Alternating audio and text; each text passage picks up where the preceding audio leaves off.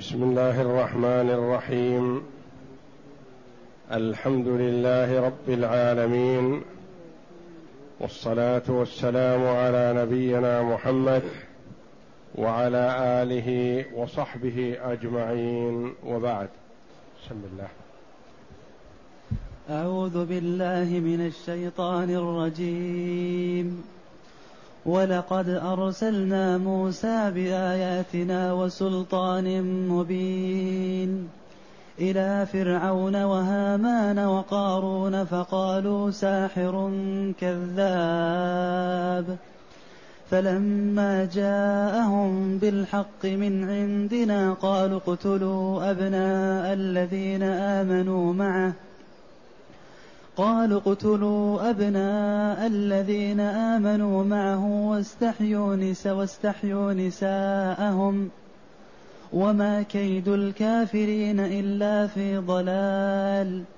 وقال فرعون ذروني أقتل موسى وليدع ربه إني أخاف أن يبدل دينكم أو أن يظهر في الأرض الفساد. وقال موسى إني عذت بربي وربكم من كل متكبر لا يؤمن بيوم الحساب. هذه الآيات الكريمة من سورة غافر. يقول الله جل وعلا ولقد أرسلنا موسى بآياتنا وسلطان مبين. إلى فرعون وهامان وقارون فقالوا ساحر كذاب. فلما جاءهم بالحق من عندنا قالوا اقتلوا أبناء الذين آمنوا معه واستحيوا نساءهم وما كيد الكافرين إلا في ضلال. الآيات. هذه الآيات تسلية من الله جل وعلا لعبده ورسوله نبينا محمد صلى الله عليه وسلم بأنه وإن كذبك قومك فقد كذب الرسل قبلك. كذب موسى ومن قبله من الرسل. وفيها تخويف ونذارة لكفار قريش بأنكم إذا استمررتم على تكذيبكم لمحمد صلى الله عليه وسلم ورد دعوته فإنه سيحل بكم ما حل بمن قبلكم ممن كذبوا رسلهم. وقد علمتم ما حل بالكافرين الظالمين الذين كذبوا الرسل ومنهم القريبون منكم. وهم الفراعنة.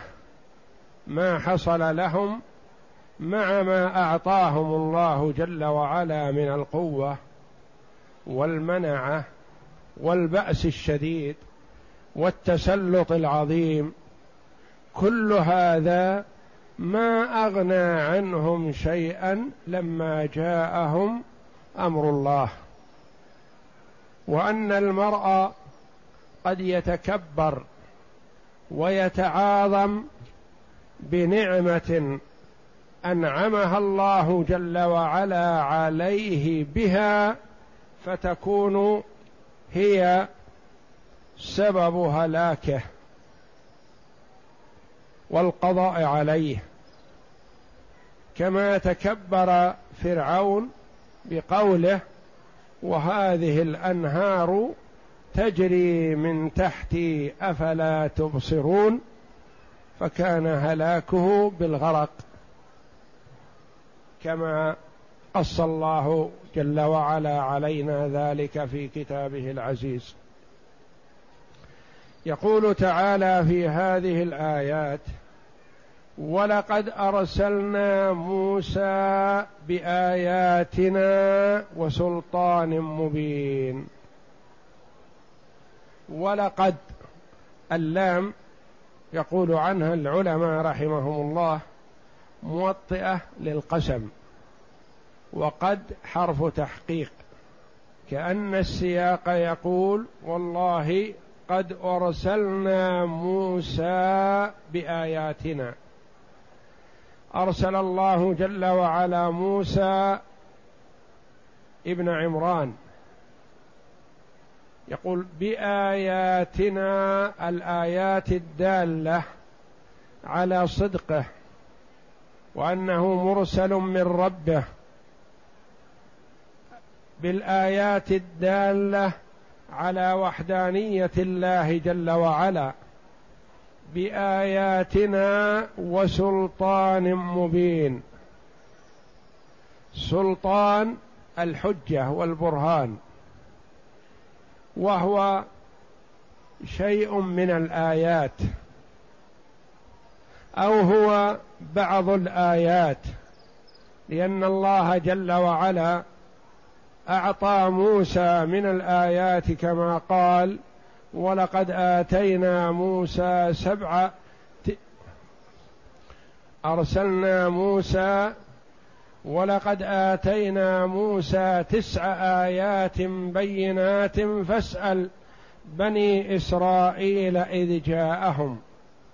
تسع آيات بينات ومنها آيات عظيمة ومنها آيات مخوفة كالضفادع والقمل ومنها طوفان البحر عليهم ومنها اليد والعصا. الآيات البينة الظاهرة الكبرى. العصا التي كانت مع موسى عليه السلام يتوكأ عليها ويهش بها كما قال على غنمه جعلها الله جل وعلا ثعبانا عظيم أكلت وابتلعت كلما جمع السحرة وعادت كما كانت بإذن الله عصا في يد موسى عليه السلام. واليد كان موسى يدخلها في جيبه فتخرج بيضاء تتلألأ كأنها قطعة قمر من دون بأس. وسلطان مبين حجة بينة واضحة على صدقه. إلى فرعون وهامان وقارون فقالوا ساحر كذاب. إلى هؤلاء ومن معهم. لأن الناس يرجعون عادة إلى مثل هؤلاء الثلاثة الكبراء فرعون ملك وهامان وزير وقارون صاحب الأموال والتجارة والكنوز العظيمة. والناس تبع لهؤلاء. إلى هؤلاء الثلاثة فقالوا ساحر كذاب. قالوا عاد الضمير إلى الثلاثة. وقد قال العلماء إن الذين قالوا عن موسى إنه ساحر هم فرعون وهامان. فقارون لم ينسب موسى إلى السحر. لأن قارون كان من قوم موسى كما قال الله جل وعلا إن قارون كان من قوم موسى فبغى عليه وآتيناه من الكنوز ما إن مفاتحه لتنوء بالعصبة أولي القوة. إذ قال له قومه لا تفرح إن الله لا يحب الفرحين. وابتغ فيما آتاك الله الدار الآخرة ولا تنس نصيبك من الدنيا. وأحسن كما أحسن الله إليك ولا تبغ الفساد في الأرض. إن الله لا يحب المفسدين. قال إنما أوتيته على علم عندي. ولا تنس نصيبك من الدنيا. استعمل الدنيا في طاعة الله جل وعلا فتربح الدنيا والآخرة. وإذا أهملت طلب الآخرة في الدنيا خسرت الدنيا والآخرة. ولكن يجوز إذا ذكر مجموعة أن يعود الضمير على بعضهم. فقالوا أي الذين قالوا ساحر كذاب هم فرعون وهامان. فقالوا ساحر. وقالوا كذاب. نسبوه إلى هاتين الصفتين الذميمتين. قالوا ساحر يعني في تمويهه وافترائه ونحو ذلك وكانوا يعظمون السحرة هم في وقت انتشر فيه السحر وكانوا يعظمونهم فلم يكتفوا بقوله ساحر خشية أن يتبعه الناس لسحره فقالوا ساحر كذاب مفتري. قالوا هذا القول ليصرف الناس عن اتباعه. بقصد صرف الناس عن اتباعه. لأن الظالم إذا ظهر المحق افترى عليه افتراءات كثيرة لأجل أن لا تتبعه العامة. لأنه إن تبعته العامة خسر. وما بقي معه أحد لكنه يفتري على المحق افتراءات كاذبة جائرة لأجل أن يصرف وجوه الناس عنه اقرأ. بسم الله الرحمن الرحيم يقول تعالى مسليا لنبيه محمد صلى الله عليه وسلم في تكذيبه من كذبه من قومه ومبشرا له بأن العاقبة والنصرة له في الدنيا والآخرة كما جرى لموسى بن عمران عليه السلام. فإن الله تعالى أرسله بالآيات البينات والدلائل الواضحات ولهذا قال تعالى بآياتنا وسلطان مبين. والسلطان هو الحجة والبرهان إلى فرعون وهو ملك القبط بالديار المصرية. وهامان. وكان فرعون اسم لكل من ملك مصر من القبط من الأقباط. نعم. وهامان وهو وزيره في مملكته. وقارون وكان أكثر الناس في زمانه مالا وتجارة. فقالوا ساحر كذاب أي كذبوه وجعلوه ساحرا مجنونا.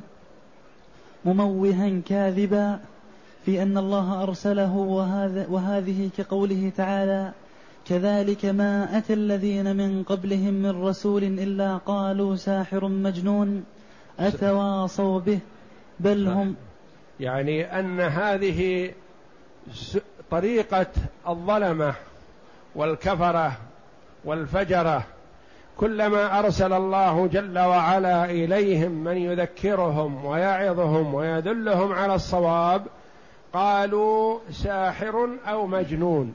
يعني إما أن ينسبوه إلى السحر أو ينسبوه إلى الجنون من أجل أن يصرفوا وجوه الناس عنه. نعم. فلما جاءهم بالحق من عندنا فلما جاءهم بالحق من عندنا كأن سائلا يسأل يقول وماذا كان الأمر؟ فقال الله جل وعلا فلما جاءهم بالحق البين الواضح الظاهر عرفوه وما خفي عليهم. من عندنا حق من عند الله جل وعلا. قالوا اقتلوا أبناء الذين آمنوا معه واستحيوا نساءهم. ما استطاعوا أن يغلبوه بالحجه ولا بالدليل ولا بالبرهان وإنما أرادوا التسلط عليه وإشغال الأمة إشغال الرجال والنساء بالخوف والذعر على أولادهم. قالوا اقتلوا أبناء الذين آمنوا معه واستحيوا نساءهم. والذين آمنوا معه هم بنو إسرائيل. هم قوم موسى عليه الصلاة والسلام. قالوا اقتلوا أبناء الذين آمنوا معه يعني العقوبة التي كانت عليهم من قبل أعيدوها عليهم. لأن فرعون حينما جاءه الكهنة والمنجمون قالوا إنه يولد في بني إسرائيل غلام يكون زوال ملكه ملكك على يديه. فماذا فعل هذا اللعين؟ قال كل مولود يولد لبني إسرائيل ذكر يقتل. وجعل جواسيسه وعيونه تدور على بيوت بني إسرائيل. فإذا رأت المرأة منهن حبلى تابعتها حتى تلد. فإذا ولدت أخذوا ولدها فإن كان ذكرا قتلوه وإن كان أنثى أبقوه لأجل الخدمة. والله جل وعلا إذا أراد شيئا فلا راد لما أراده سبحانه وتعالى. قتل الغلمان من أجل موسى وبقي موسى عليه الصلاة والسلام وتربى في بيت فرعون وعلى طعامه ومائدته. بحكمة الله جل وعلا. قتل عدد كبير من غلمان بني إسرائيل وسلم الله جل وعلا موسى وتربى في حجر فرعون في بيته وبينه وبين امرأته. يسعون لخدمته ولما يريده.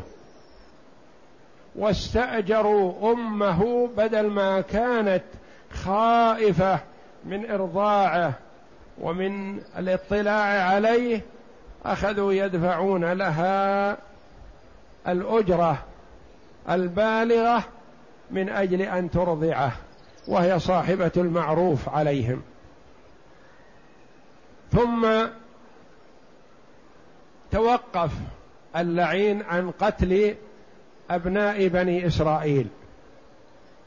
فلما قام موسى عليه الصلاة والسلام بدعوته أراد أن يعيد العقوبة السابقة عليهم ليشغلهم لأنه بهذه الطريقة يشغل الرجال والنساء والصغار والكبار ويكون الجميع كلهم في خوف وفي ذعر.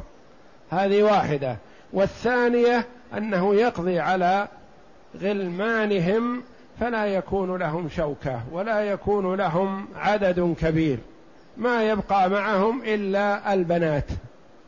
فهو أراد أمرين.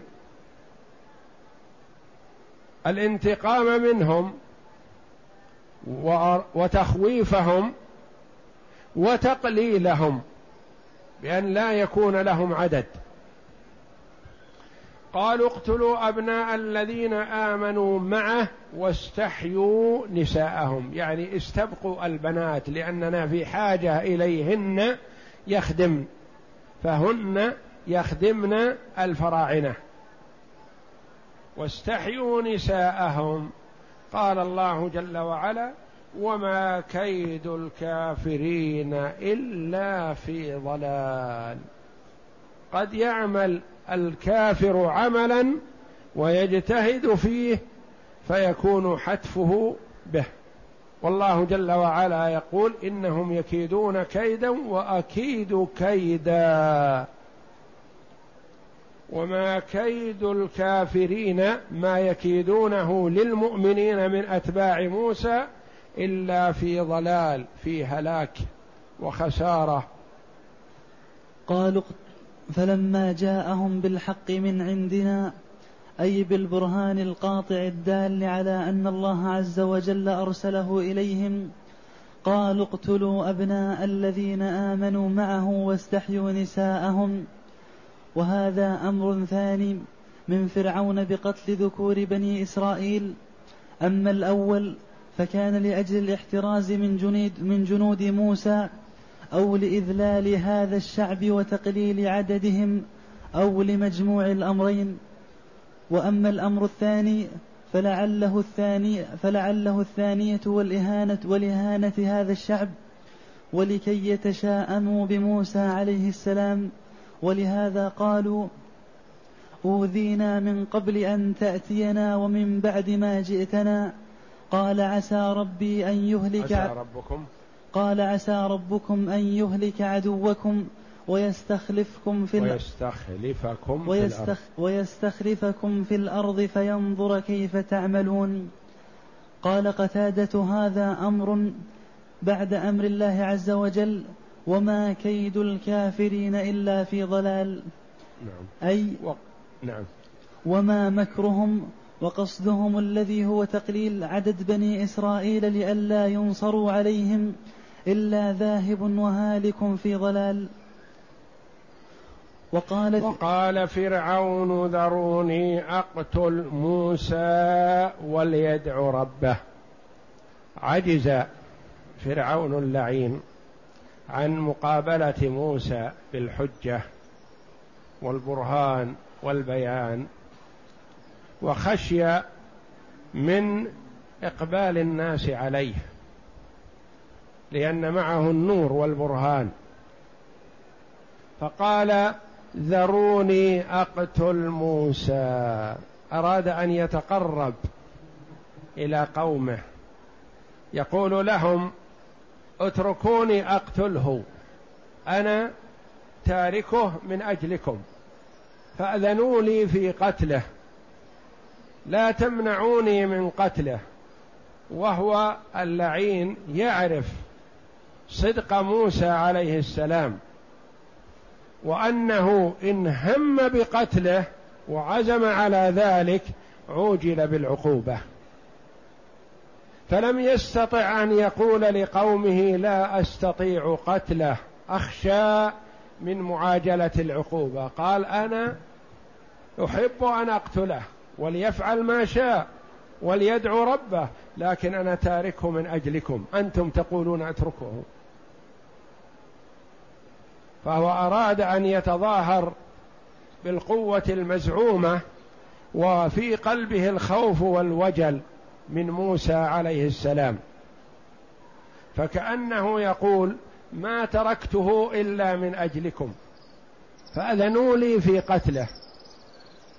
وكأنهم يقولون له لا تستعجل في قتله لأنه ساحر من السحرة.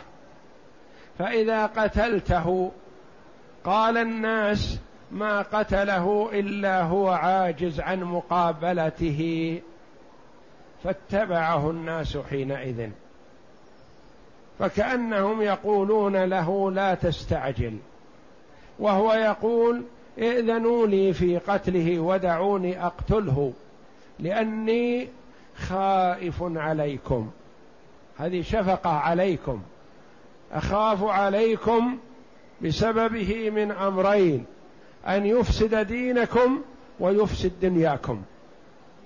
لأن الناس لا يخلون من رجلين رجل يهتم بدينه ولا يبالي بدنياه ويتفانى والآخر دينه ضعيف لا يهتم لدينه لكنه يهتم لدنياه. إذا أخذ شيء من دنياه ثار وصار كأنه أسد ولا يهمه ما ينقص الدين فهو أراد الاثنين أراد هذا وهذا فقال إني أخاف أن يبدل دينكم وما المتمسكون بالدين لا يريدون أن يبدل دينهم. أو أن يظهر في الأرض الفساد أهل الدنيا لا يحبون أن تفسد دنياهم بل يريدون أن تستقيم لهم الأحوال والأمن والبيع والشراء والتجارة والضرب بالأسواق. وليكن ما يكون في الدين لا يبالون فهو أراد الطائفتين. قال أنا أخاف من أمرين أخاف عليكم إفساد الدين وأخاف عليكم إفساد الدنيا.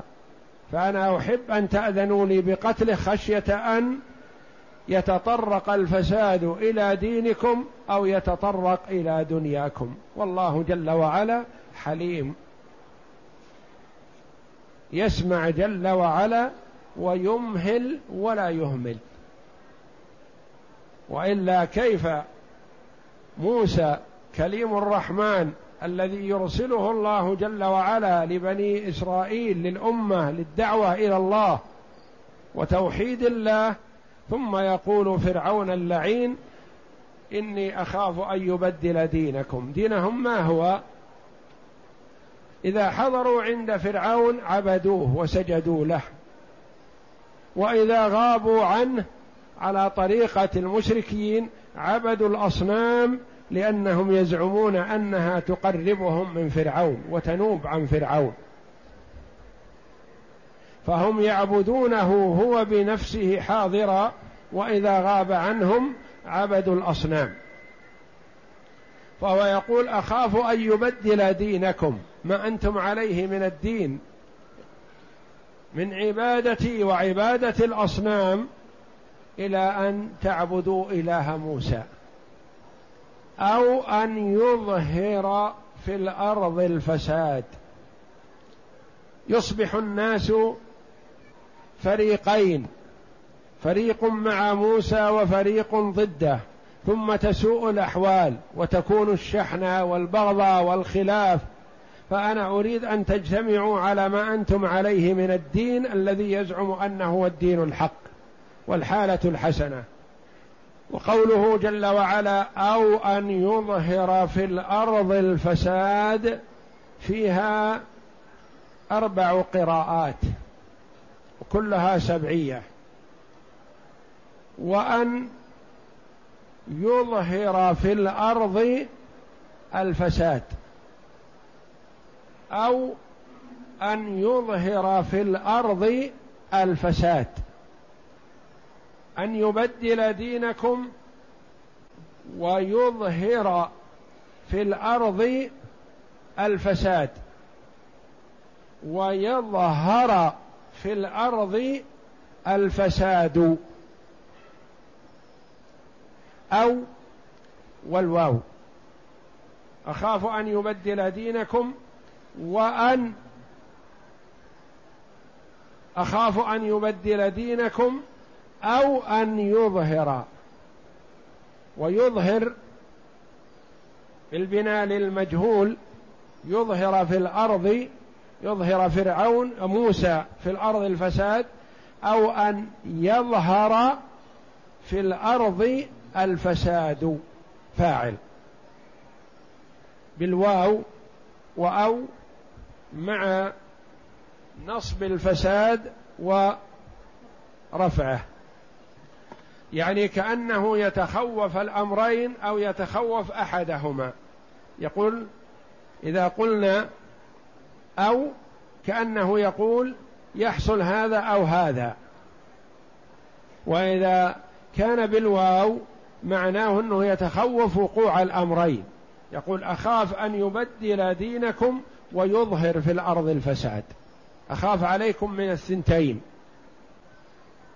وهذه طريقة الظلمة والكفرة الفجرة. إذا جاءهم الحق موهوا عليه وجعلوه كأنه الباطل. و وجعلوا دعوة الحق كأنها هي الظالمة المفرقة. كما قال كفار لقريش حينما ذهب وفدهم إلى اليهود يسألونهم عن طريقتهم وطريقة محمد. قالوا محمد قطع الرحم وفعل وفعل ونحن نصل الرحم ونرغب في جمع الكلمة و إلى آخره. أينا أهدى طريق؟ ما هو موقف موسى عليه الصلاة والسلام من هذا الوعيد الشديد من فرعون؟ لم يكترث له ولم يهتم له بل توجه إلى الله جل وعلا. وقال موسى إني عذت بربي وربكم. أنا عائذ بالله معتصم بالله ملتجئ إلى الله الذي هو ربي ورب جميع الخلق رب العالمين جل وعلا. لا من فرعون وحده وإنما من كل متكبر. من كل متكبر من كل ظالم من كل متعاظم على أمر الله جل وعلا. فالكبر غمط الحق يعني رد الحق وعدم قبوله. إني عذت العياذ هو الاعتصام بالله واللجوء إليه جل وعلا. إني عذت بربي وربكم تذكير لهم لمؤمنهم وكافرهم بأن الله جل وعلا هو رب الجميع لأنه جل وعلا رب العالمين. فليس رب المؤمنين أو المسلمين وإنما هو رب العالمين. وكل ما سوى الله عالم فهو رب الخلق أجمعين. بربي وربكم لا من فرعون. كأنه يقول لم أكترث له. هو واحد من جملة المتكبرين الظالمين. والله جل وعلا يمنعني منهم جميعا. إني عدت بربي وربكم من كل متكبر. لا يؤمن لا يصدق ولا يعترف بيوم الحساب الذي هو يوم القيامة. نعم اقرأ وقال فرعون ذروني أقتل موسى وليدع ربه وهذا عزم من فرعون لعنه الله.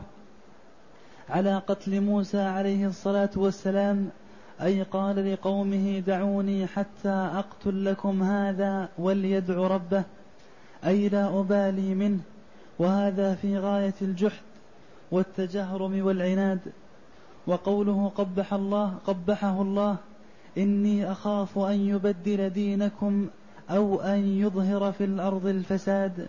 يعني موسى يخشى فرعون أن يضل موسى الناس ويغير رسومهم وعاداتهم. وعاداتهم. وعاداتهم. وهذا كما يقال في المثل صار فرعون مذكرا يعني واعظا. يعني كأنه قام يعظ قومه. نعم. يشفق على الناس من موسى عليه الصلاة والسلام. يظهر الشفقة عليهم من أن يضلهم موسى عليه الصلاة والسلام. نعم.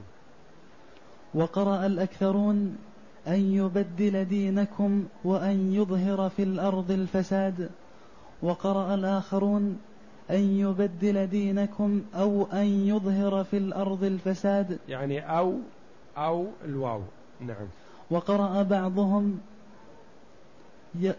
يظهر يظهر, يظهر في الأرض. يظهر في الأرض الفساد.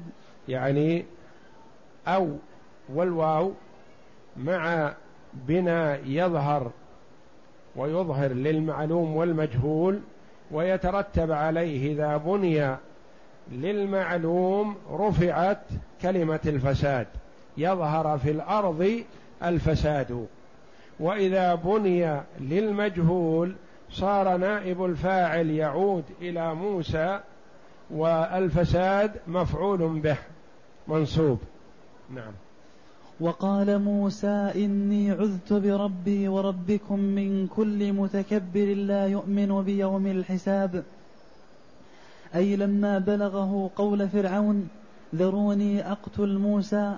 قال موسى عليه الصلاة والسلام استجرت بالله وعذت به من شره وشر أمثاله. ما استعاذ بقوته أو بما أعطاه الله من الحجة أو بأن يهرب من مو من فرعون أو أن يقول لا أبالي به وإنما قال أنا عائذ بالله ومن استعاذ بالله أعاذه.